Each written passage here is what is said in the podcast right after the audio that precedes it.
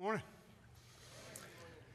We are in John 6 today, and we because we were in John four years ago, there's some the miracles that we talked about four years ago. We're kind of going to the teaching part more this year. Although that will be it'll be a little different next week. There will be a story of Jesus uh, interacting with a woman who's being accused of some awful things. Um, but today, I, I want to remind you a couple of things about the gospel according to John. One, John is not as concerned about chronology, about when things happen and in what order, as, uh, as others are, but everything that John does, it's the case with all of the gospel writers, but they all have an intent. And John's intent is to remind the people of Israel of their story and how Jesus either interacts with their story, their history, or um, uh, kind of repeats it in a way. So, what we're going to see today, and we're not going to read these two parts, but there's, the, I'll remind you of something that happened that's a big deal to the Israelites. They had been uh, slaves. They, how long they were actually slaves in Egypt, we don't know. We know that, that they were brought there, they were treated well because. Um, the second in command uh, for Pharaoh uh, had, you know, Joseph, had, he, had, he, had, he had saved the known world because he had planned ahead because God had given him an advance notice of the, of the famine that was coming. But, but for 400 years, they were in Egypt for at least 200 of those, after the Pharaohs passed away and they forgot what God had done through the Israelites, um, they were treated very poorly. And then they started crying out to God, and God heard their prayers, was concerned for his people, and sent Moses to rescue them. We know this story. Um, and he, when he rescued them, there was a bunch of stuff that happened when Moses was interacting with Pharaoh, what's known as the 10 plagues. And, and we see God doing miraculous things, but that was mostly to Pharaoh and his people to let them know you don't mess with God. But the people of God, who didn't really know God well anymore, um, their first really interaction was when they were told they can leave. Now they have the Passover when the angel of death is coming. That was the final thing that, that let Pharaoh know it's time to let these people go. Um, and he let them go. They took a bunch of stuff. They had gold, they had animals, they had all their people. There are a couple million people. And then they come to the Red Sea, and Pharaoh changed his mind. We know the story again that he and he wanted to keep them, and they were backed up against the Red Sea, and God did a miracle, a water miracle right? There's a land bridge. That, so most of the, the Dead Sea, uh, or excuse me, the Red Sea in that spot, it's about 5,000 feet deep. Now there's one spot where we're pretty sure that they, that they crossed, where it's only 900 feet deep. And so God led them to that spot. There's a wadi that comes in, led them into that spot. He spread the waters. There's 900 foot uh, uh, towers of water on either, either side, and the people walked through the water, or walked through as if on dry land. And then when the Egyptian army came in, God allowed the water to go back to normal. Now, they have found chariot wheels, they have found um, spears, they have found shields, and they have found uh, human remains at the bottom of the Red Sea on that, what's called a land bridge. Now, that's a water miracle, and that's phenomenal. I mean, it's unthinkable, it's, it's miraculous. But then when they get into the desert, and they, God had not, they had not become a people yet. They still kind of wanted to be what they, what they were comfortable with, the, the Egyptian gods, the, the, the pagan worship. And so while they were, while Moses was going up to the mountain, when God was giving the law of God to his people, the thing that was going to help them, establishing a covenant with his people so that they would become a people, not just slaves, not just afterthoughts, but a people um, they decided to rebel and they made a cow. And we, again, we know the story. But as they go through, as they spend 40 years in the desert, last year we heard that they spent 38 years in the Kadesh region, Kadesh region, region of, of, the, of the Negev. And there was another miracle that took place time and time again. There were two water miracles where they didn't have any water, and God either had Moses, he, speak to or strike a rock and water came out. But what they saw day to day for 40 years was a food miracle manna and quail. But if you remember, they got tired of manna and quail, and they said things like, Well, let's, we want to go back to Egypt. At least we had leeks, I don't even really know what a leek is. I think it's an oniony kind of thing. Um, they wanted to go back because it was comfortable, it was predictable, Not that manna and quail weren't predictable, they show up every morning. And they mumbled, they grumbled. Um, Moses called them the rabble. Now, why tell you all this when we get, before we get to John 6? Because John 6 is a reminder. Again, he's not worried about chronology, but at the beginning of John 6, there's a food miracle. They have 5,000 people, 5,000 men, and then all their wives and children, and they don't have any food, and it's going to take eight months' wages to even give them a bite. And Jesus, knowing what he's going to do, asks, Well, what do we have? And some little boy who brought a sack lunch had some couple of pieces of fish and some little barley rolls, which means that he was poor. And Jesus blessed God for it and fed everyone and took up extra food when it was over. And then he sends the disciples across the Sea of Galilee, also known as the Sea of Tiberias, and he didn't go, he didn't go with them. In the middle of the night, he walks out onto the water. So you have a food miracle, you have a water miracle. So the readers of the Gospel of John are going, huh, what's he trying to say? And then Jesus, when people the next morning they wake up and they can't find him, they're like, well, we know his disciples left, but he didn't go with them. Where'd, they, where'd he go when they find him on the other side? And like, How, how'd you get here? So there's, there's speculation, there's thoughts, there's things going on. And then Jesus, this is the point in John, it's kind of a watershed point in John, where there are people that really like to be around Jesus because he does cool stuff. Now, some of us are kind of like this when we're in prayer meetings or we're praying for someone to be healed, and, and, and uh, we, we kind of want the Holy Spirit shiver, shivers, you know, when you're like, oh, God just did something cool.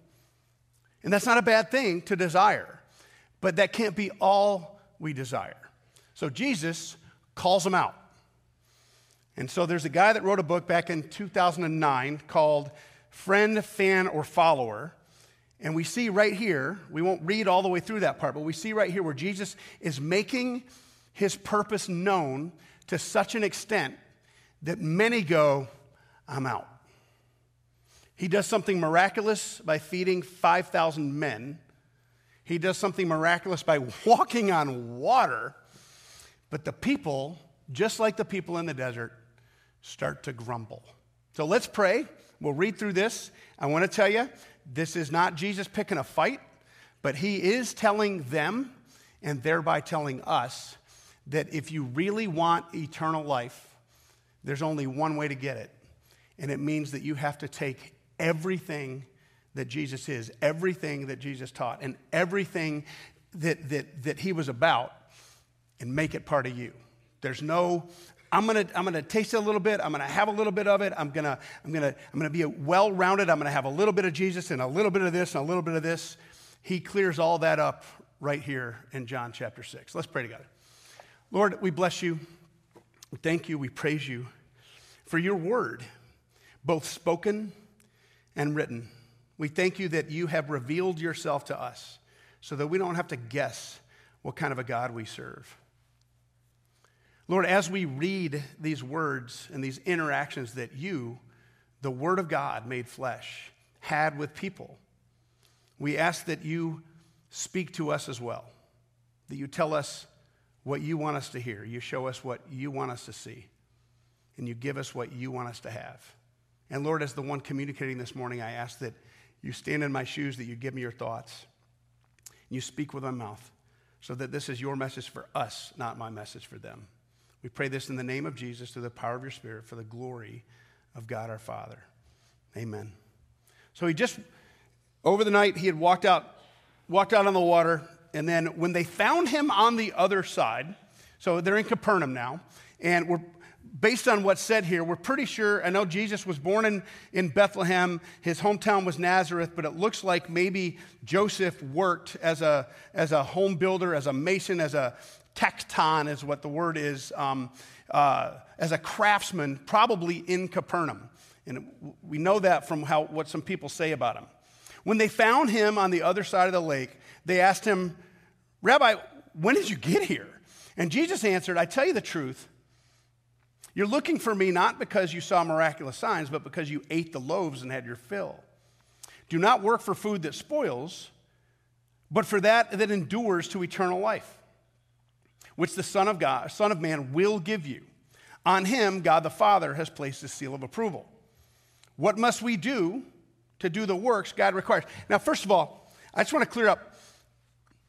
They asked him, When'd you get here? And he goes into, Well, I know why you're here. He doesn't answer their question. He sees this as an opportunity to teach, and he knows what he's doing. He's going to start to cull the herd so to speak. Those who, who like the little Jesus bits, those who like to see cool things, those who want Holy Spirit shivers, those, those who, who, who want the benefits of Jesus without the cost of following him.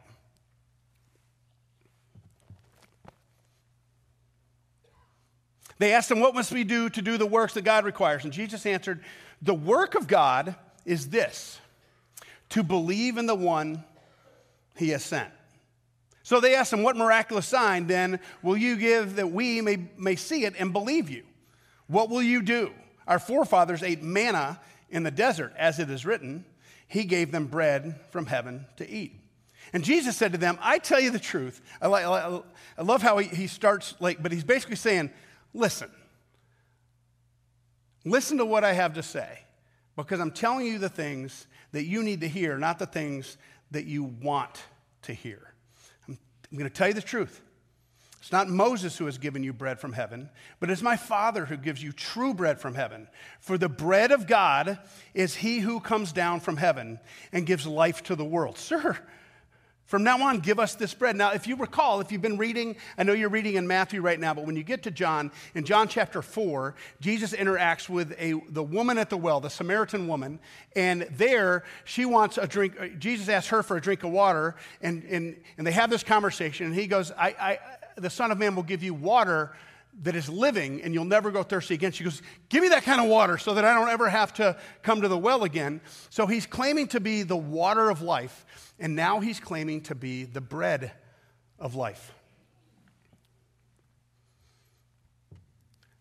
From now on, give us this bread. And Jesus declared, I am the bread of life. He who comes to me will never go hungry, and he who believes in me will never be thirsty. But as I told you, you have seen me and you still do not believe. All that the Father gives me, meaning people, all that the Father gives me will come to me, and whoever comes to me, I will never drive away. For I have come down from heaven, not to do my will, but to do the will of the one who sent me.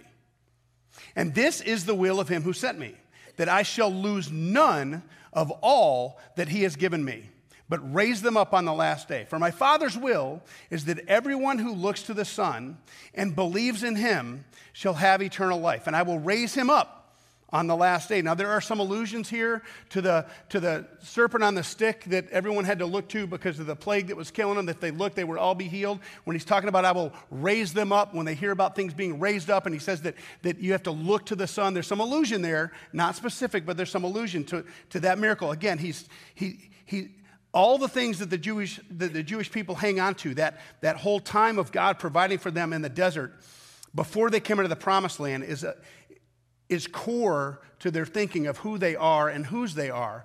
And John and Jesus himself are, are pulling together like all those things you hang on to are being fulfilled, not in the moment, but in the person of Jesus. Notice in verse 33, it says that the bread that come, is a person.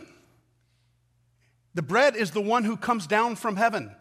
He's changing the whole idea that God provides the things that meet our corporeal needs, our bodily needs, to, to, to God is the one who meets our soul needs. At this, the Jews began to grumble about him because he said, I am the bread who came down from heaven. They said, Is this not Jesus, the son of Joseph, whose father and mother we know? How can he now say, I came down from heaven? Stop grumbling among yourselves. Very similar to what Moses said to the people. Jesus answered, No one can come to me unless the Father who sent me draws him, and I will raise him up at the last day. It is written in the prophets, they will be taught, they will all be taught by God. Everyone who listens to me, to the Father and learns from him comes to me. No one has seen the Father except the one who is from God. Only he has seen the Father. And I tell you the truth he who believes has everlasting life. I am the bread of life. Your father, your forefathers ate manna in the desert, yet they died. But here is the bread that comes down from heaven, which a man may eat and not die. I am the, I am the living bread that came down from heaven. If anyone eats this bread, he will live forever. And the bread is my flesh, which I will give for the life of the world. Now I'm going to pause there just for a second because it gets really, really, I'm going to say weird. What Jesus starts to say, if you translate the Greek here, it says things like, if you don't gnaw on my flesh and slurp down my blood, they don't want to see it. They don't want to gear it, hear, they don't, they don't want to get it and they don't want to hear it. They don't want what Jesus is offering. They want the easy way, not the real way. And if we're honest with ourselves in our lives, we usually want that. Have you ever heard anyone say, I just want to be happy? Have you ever said it yourself? As if happiness is that easy to get. Like, that's all I'm asking. I just want to be happy. If you were in an utter state of euphoria all the time, I don't think life would actually be worth living because you wouldn't know the difference between joy or happiness and there'd be nothing to compare it to. So, no, because we're human beings, no matter how good we have it, we find something to complain about. So, we want Jesus to make our lives easy. We want they did. They wanted Jesus to give them Jesus bits, to do cool things, and to provide for their corporeal needs, but they didn't want the cost. And he's saying to them, if you want soul food, if you want to live forever, if you really want to know God and be known by God, truly, you have to ingest Jesus. And when he starts talking about his blood here, this is in a way, some people will argue that this is the Last Supper speech that Jesus gave in the other three Gospels. And it is, but it's more. There's something here that, that Jesus is saying when, when we. The, one of the reasons that the people of God could not eat blood, they had to drain all the blood from any animal that they ate, clean or unclean. If they were going to eat it, they had to drain the blood, is because blood was life. So Jesus is telling them, you need me, only me, and all of me for your salvation. And because all have sinned and fall short of the glory of God, we start off in this life already dead. The wages, what we earn from our sin, is death. We start off dead. We start off separated from God. As good reformers, we know this. It's called total depravity. There is nothing that we can do that can be good in the sight of God because everything is tainted, poisoned, and perverted by the, the, the fallen nature that we have. And Jesus is saying you have to replace what you think is life with me. That's what he's going to say here in a moment. He says, you, you have to gnaw on me. You have to make what I, what, I am life. I am the bread of life. I am the living water. No one comes to the Father except through me. And you have to receive all of that. You have to, you have to get rid of self and take me in. That's a big deal. He's saying tough things, and you'll see what some of the disciples say afterwards. Then the Jews began to argue sharply among themselves How can this man give us his flesh to eat? It doesn't make sense to them, just like it doesn't make sense to us. And we understand now why the critics of the early church thought Christians were cannibals because they celebrated the Lord's Supper. It was called a feast of love, but they're talking about eating flesh and drinking blood of someone who had, who had gone back to the Father. And here's where it gets weird. Jesus said to them, I tell you the truth, unless you eat the flesh of the Son of Man and drink his blood, you have no life in you. Whoever eats my flesh and drinks my blood has eternal life.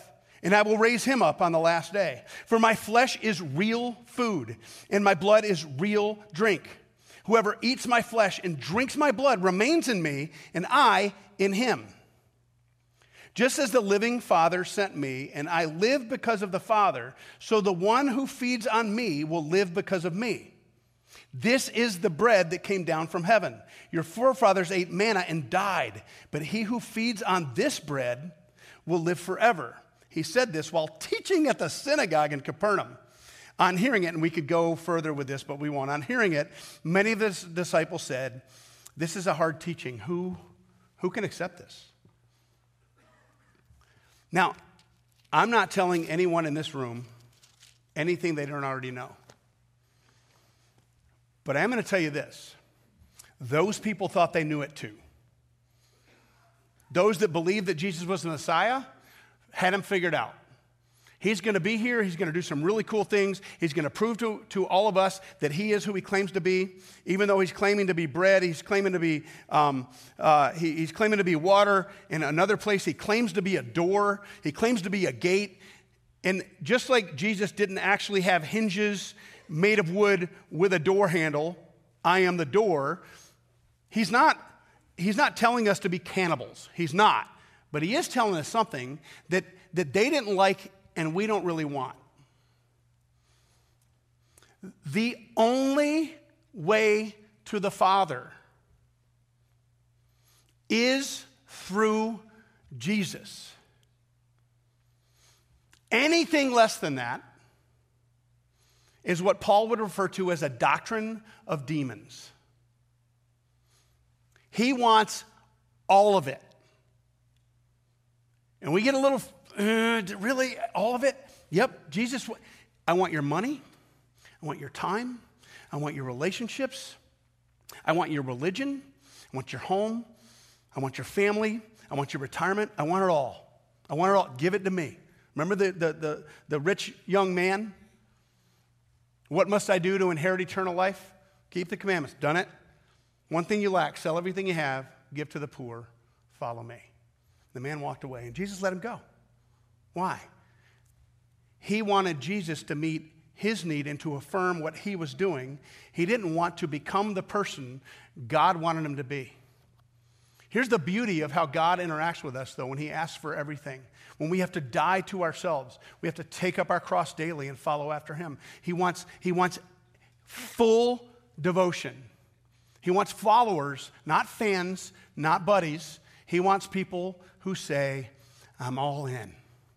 The beauty of that, though, is that he takes, he takes your money, he takes your family, he takes your relationships, he takes your notoriety, he takes your job, he takes your home, he takes your, he takes your money, he takes it, your retirement, he takes it all. And he hands it back. And he says, just remember who it belongs to. And treat it as if it's mine. This is a hard saying. It is hard to accept. But as a minister of the gospel of Jesus Christ, if I just talk about the miracle of the food or the miracle of the water, but don't go to where Jesus went, I would be sinning against you. So, a call to repentance today. If you are not all in, if you're not ingesting Christ, saying that I, I am not my own. I belong body and soul, in life and in death, to my faithful Savior Jesus Christ. If that is not the confession of your mind, your heart, your soul, and your body,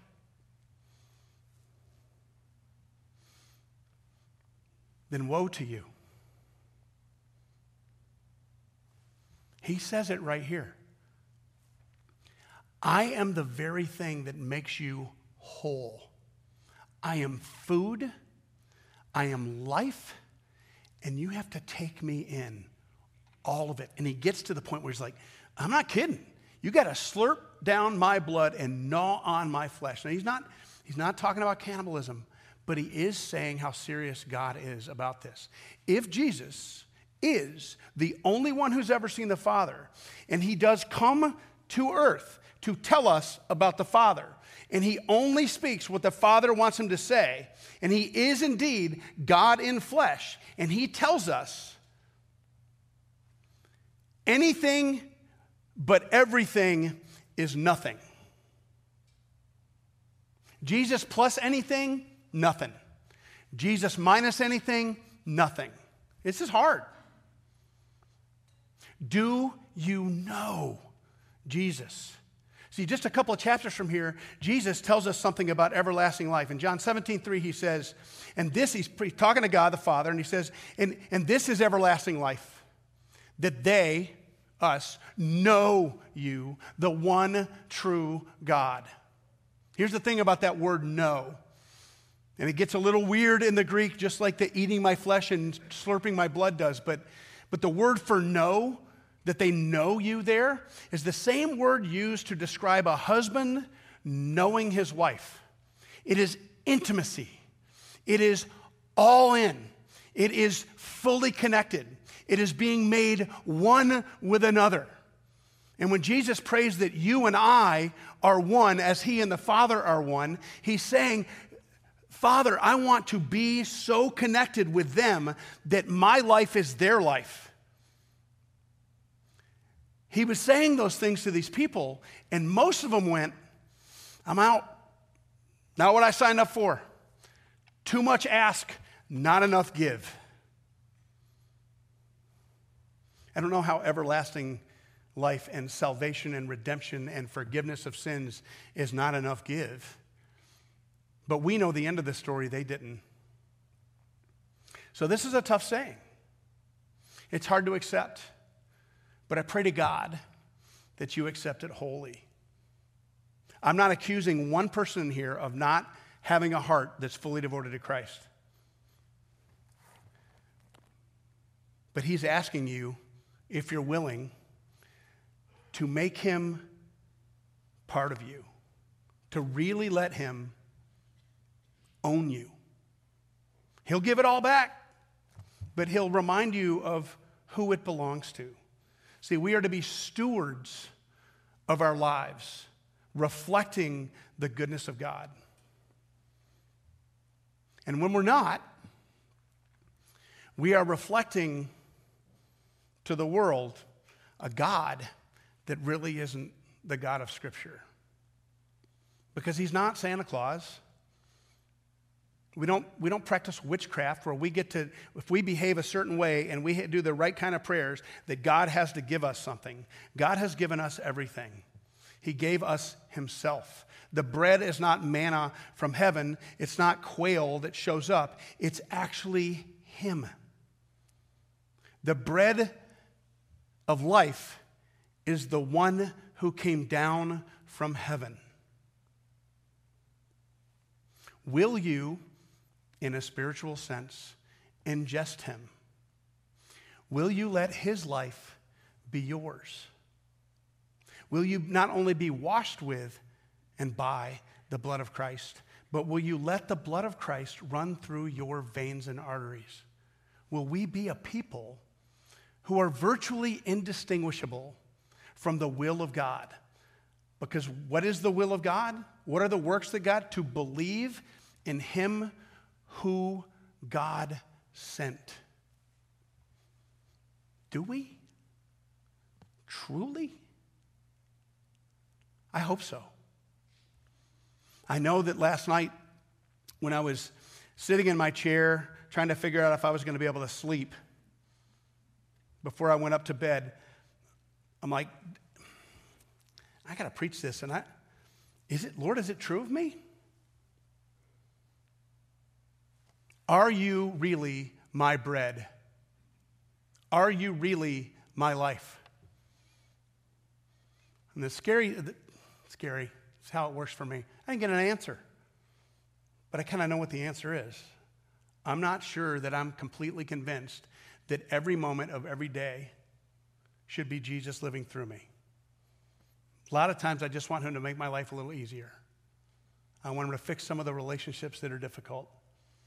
And I want Him to give me the time that I want instead of bring situations up that I have to respond to.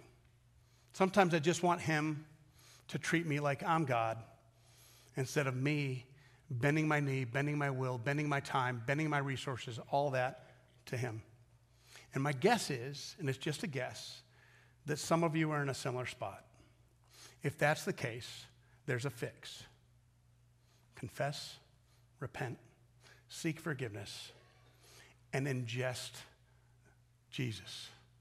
make him the only thing that matters. Because then he will give you eyes to see how everything else matters. But he, you'll look at people, you'll look at things the way he does. That is what it means to be transformed by the renewing of our minds. Let's pray. Lord, tomorrow we're going to grieve with the Overway family, and we're going to celebrate a saint who's gone home to you. We're going to be reminded of what you've done for us. But Lord, I pray that it's not only when one of us passes that we're reminded of what you've done for us. I want to thank you for even how hard you said it in John 6, because I don't know if I would really hear it if you didn't keep pushing it one step further.